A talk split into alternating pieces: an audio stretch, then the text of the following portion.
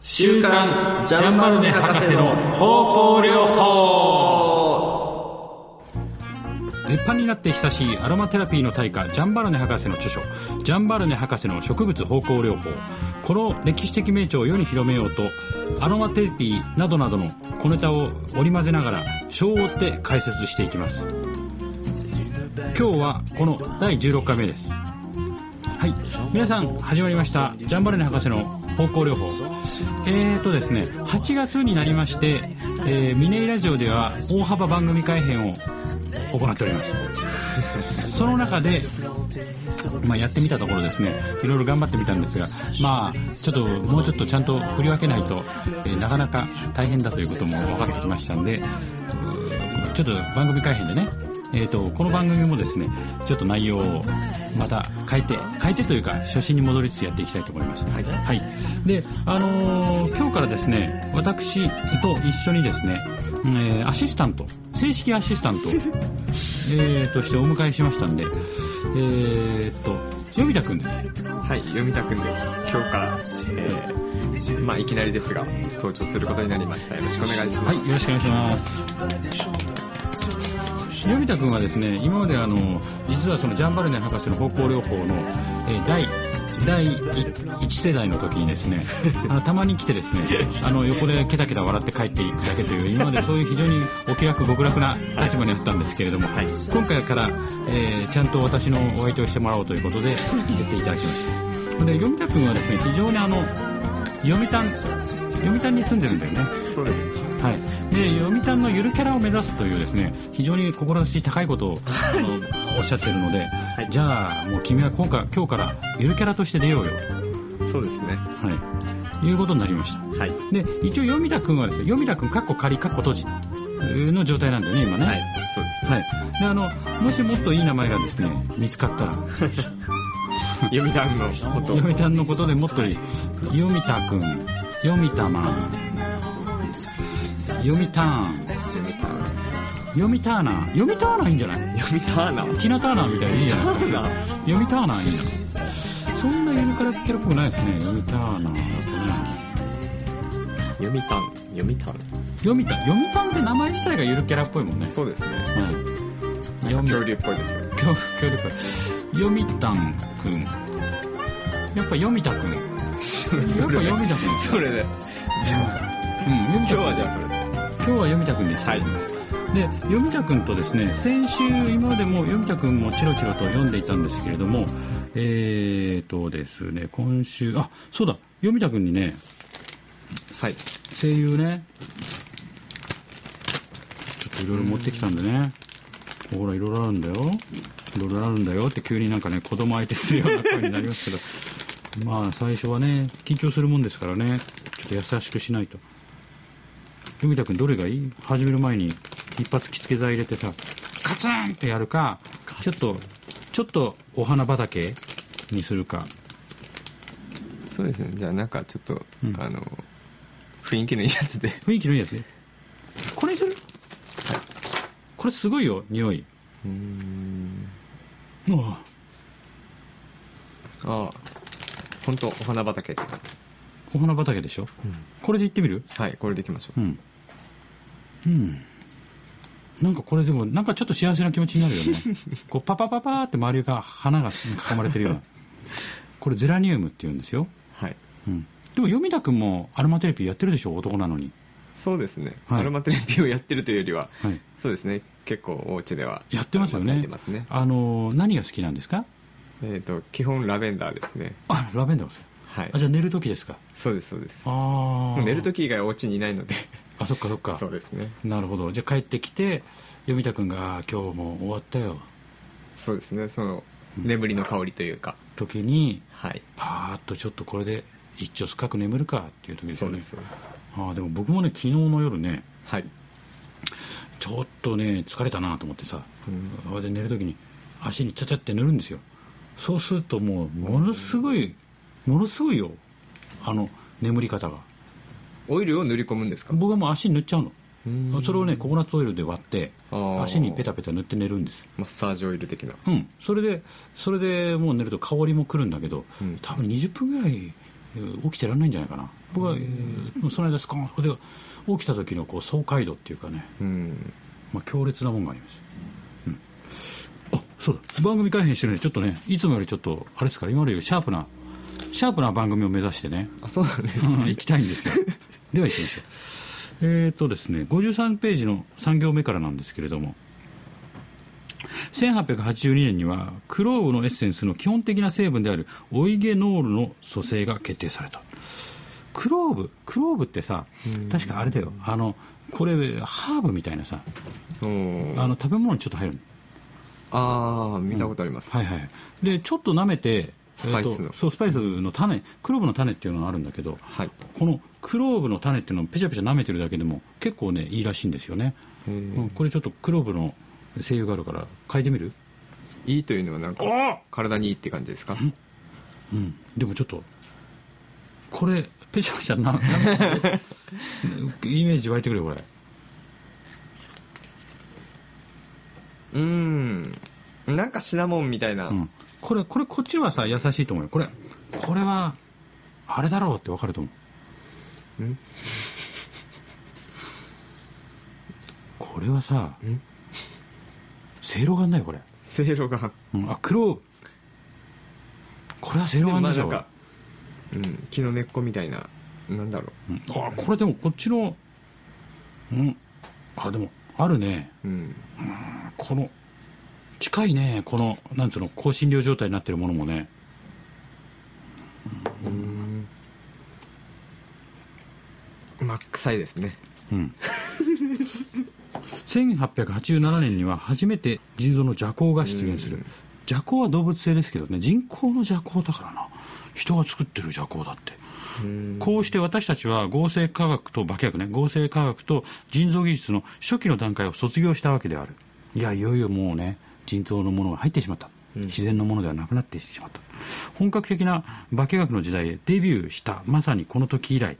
西欧諸国の人々は植物の中に入っているきたきた合成着色料うん保存料を摂取し始めるうんこれまではなかったってことですようん。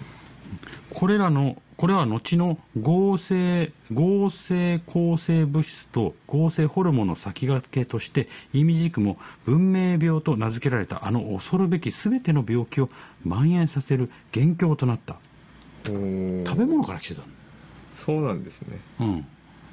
やっぱ合成着色料と保存料っていうのは当時今ほどあれじゃない、うんそんなにさまだ1887年だから130年ぐらいうんうん35年ぐらい135年136年前の話ですよねうん。うん。合ってるどうで すかね。いやと当時は画期 的だったわけですよね、これい。やちょっと僕の計算が合ってるかなと思って今うん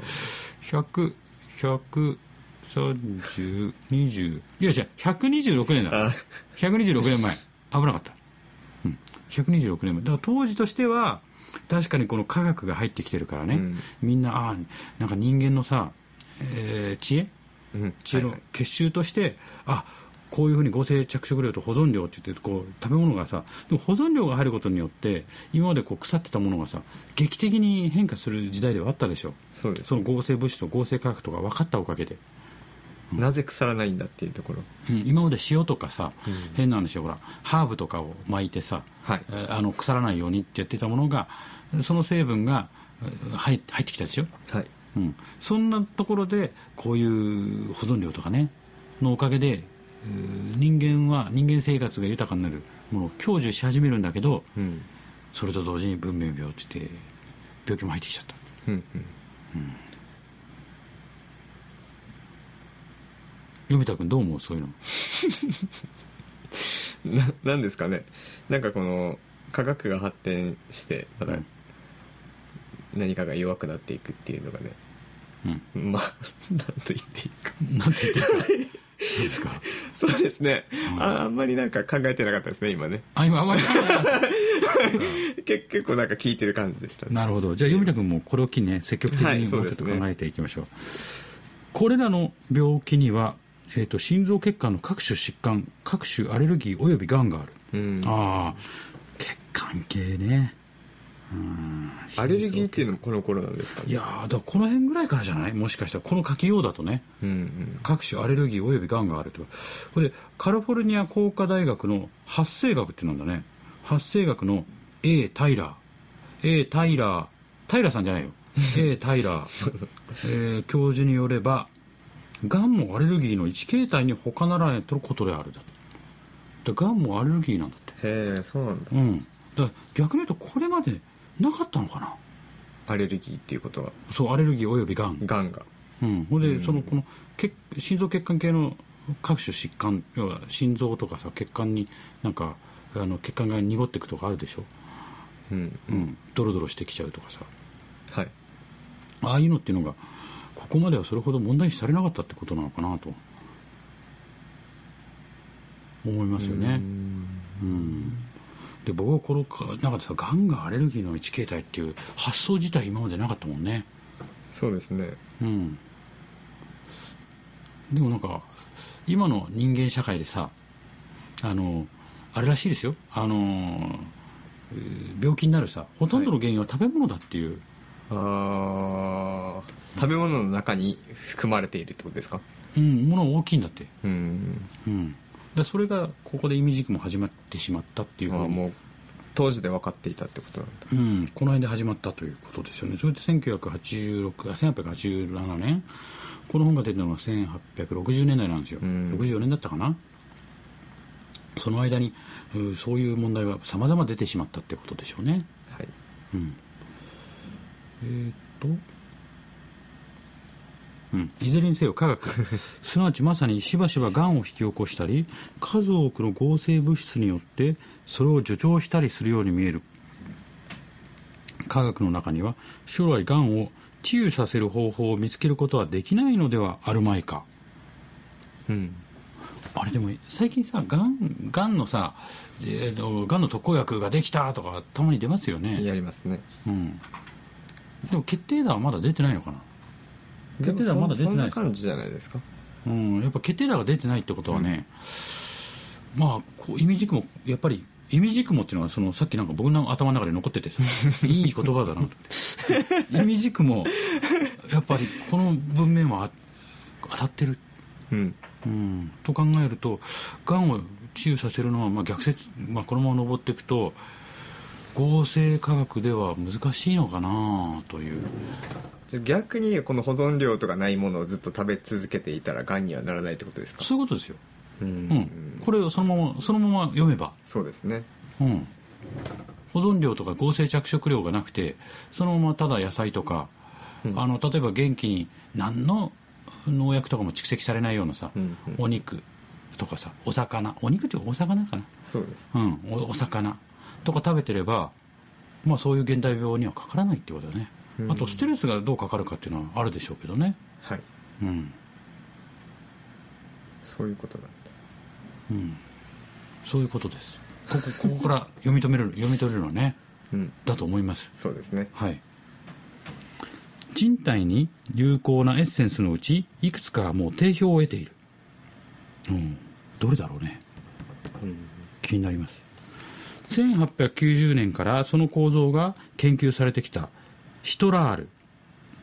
リナロールについてもこれ化学化学物質です、はいえーまたその他のアルコール類並びにシトロネラール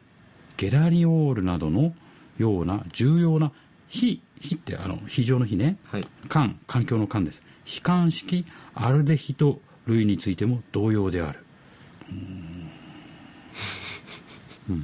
したがって植物およびそのエッセンスの構造についての研究を可能にした最初の分析は昨日今日開始されたものではないことがわかるうーんなるほどうんそれね先週のこの段階ではですね非常に歴史を歴史の中で最初香料ってねうん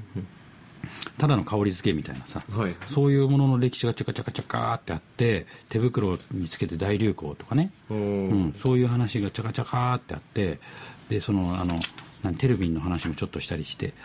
でブーッと上がってきてそれでここに来て化学物質としてはいただそのうちに人体にとってもいいものもあるんだよっていう発見するまでには実は非常に長い歴史があったといううねんだから逆に言うとその非常に長い歴史に裏付けされてると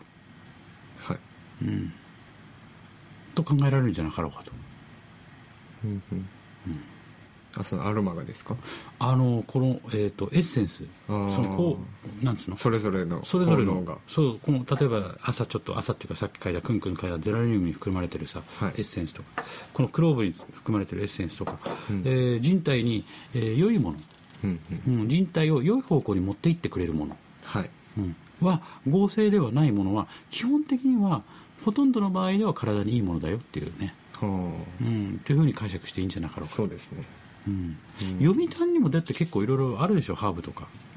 ハーブうんでもどうですかねこのハイビスカスとかあおのー月桃の葉とかああいうのもハーブにあるんですかねあるでしょうねううんん、だって月桃ってね思うんですけどああのーリサの皆さんですね月桃ってあるんですけど沖縄にこれ何度かねこの中でも出るんですけどはい あの番組の中で僕お伝えしてるんですあそう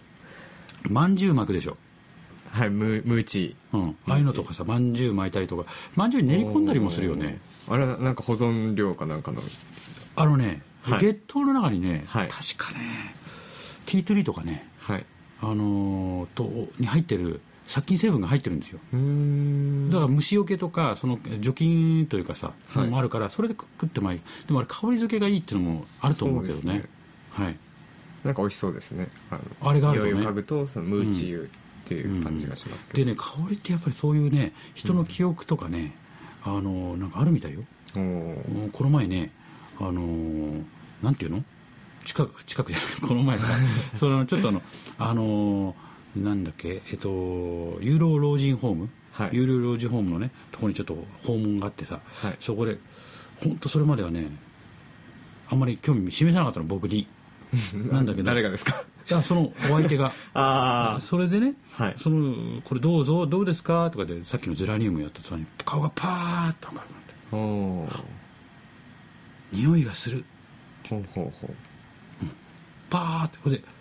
ゼラニウムを植えてたわとかさはい当時の記憶にパッと戻るわけもうも顔がパッと明るくなる、そういう香りってあるんですよやっぱ不思議な力がね、うん、記憶に直結してる力がある結構いいかもしれないですねそれ、んなんか名刺とかに練り込んで匂いをああでもなんかそういう配ねあのものあると思う、うんなんかお互いのこう記憶になんかペッと飛んでくるようなねえーとね、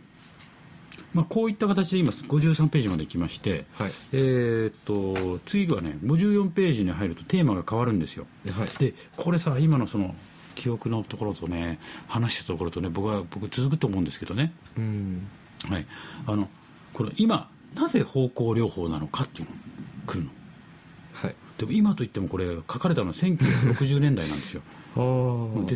1960年代から実はこの、えー、とジャンバルニ博士の方向療法っていうのは今なぜ方向療法だとうんうん両方なぜえーあのこういうね、えー、と両方として歌えるものなのかっていうのを60年代にこの人は考えたとうんで今でも実は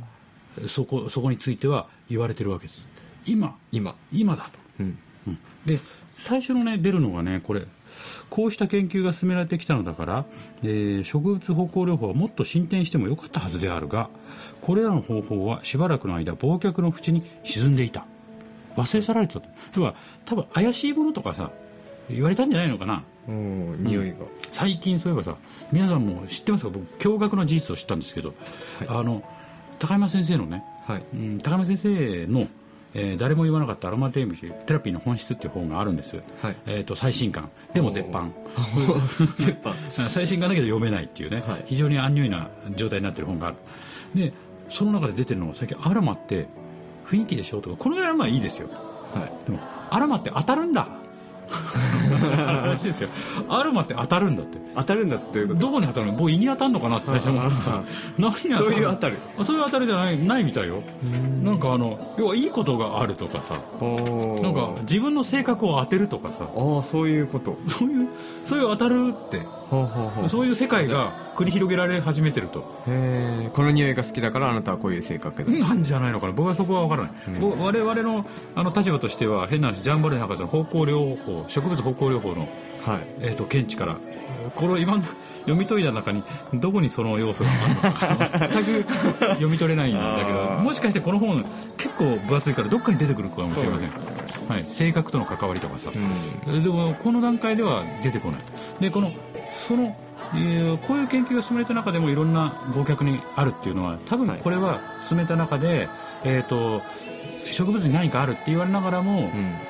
これはむしろこれ合成化学物質じゃないかなと思いますけどねうんあのほら合成化学がさ作れるようになっちゃって、そその力がすごいでしょ毎回同じもの作れるからそれ薬化されていくとかだから植物に今まで頼ってたうん自然療法なんてもういいよみたいな。うんなくていいさみたいな。な何か劇的に変わるものがあったんでしょうねそうそうだからなんか抗生物質とそかの抗生物質そうそうそう抗生物質であれば、うんいいさいいさそんな食べ物も大丈夫よ、ってもう薬飲めばいいからっていう世界があったんだと思うはい うん、で、えー、と時を経てですねこの2013年になるとどうなるかというと、はい高山先生もいまだ言っているほうと、うん今まさにう方ん向療法だと、うんずっと言われ続けていうんるだからそのアップダウンがあるんですよそれで、あの今としてはそのあのアロマって当たるんだっていう世界までこう突入してきてるということを考える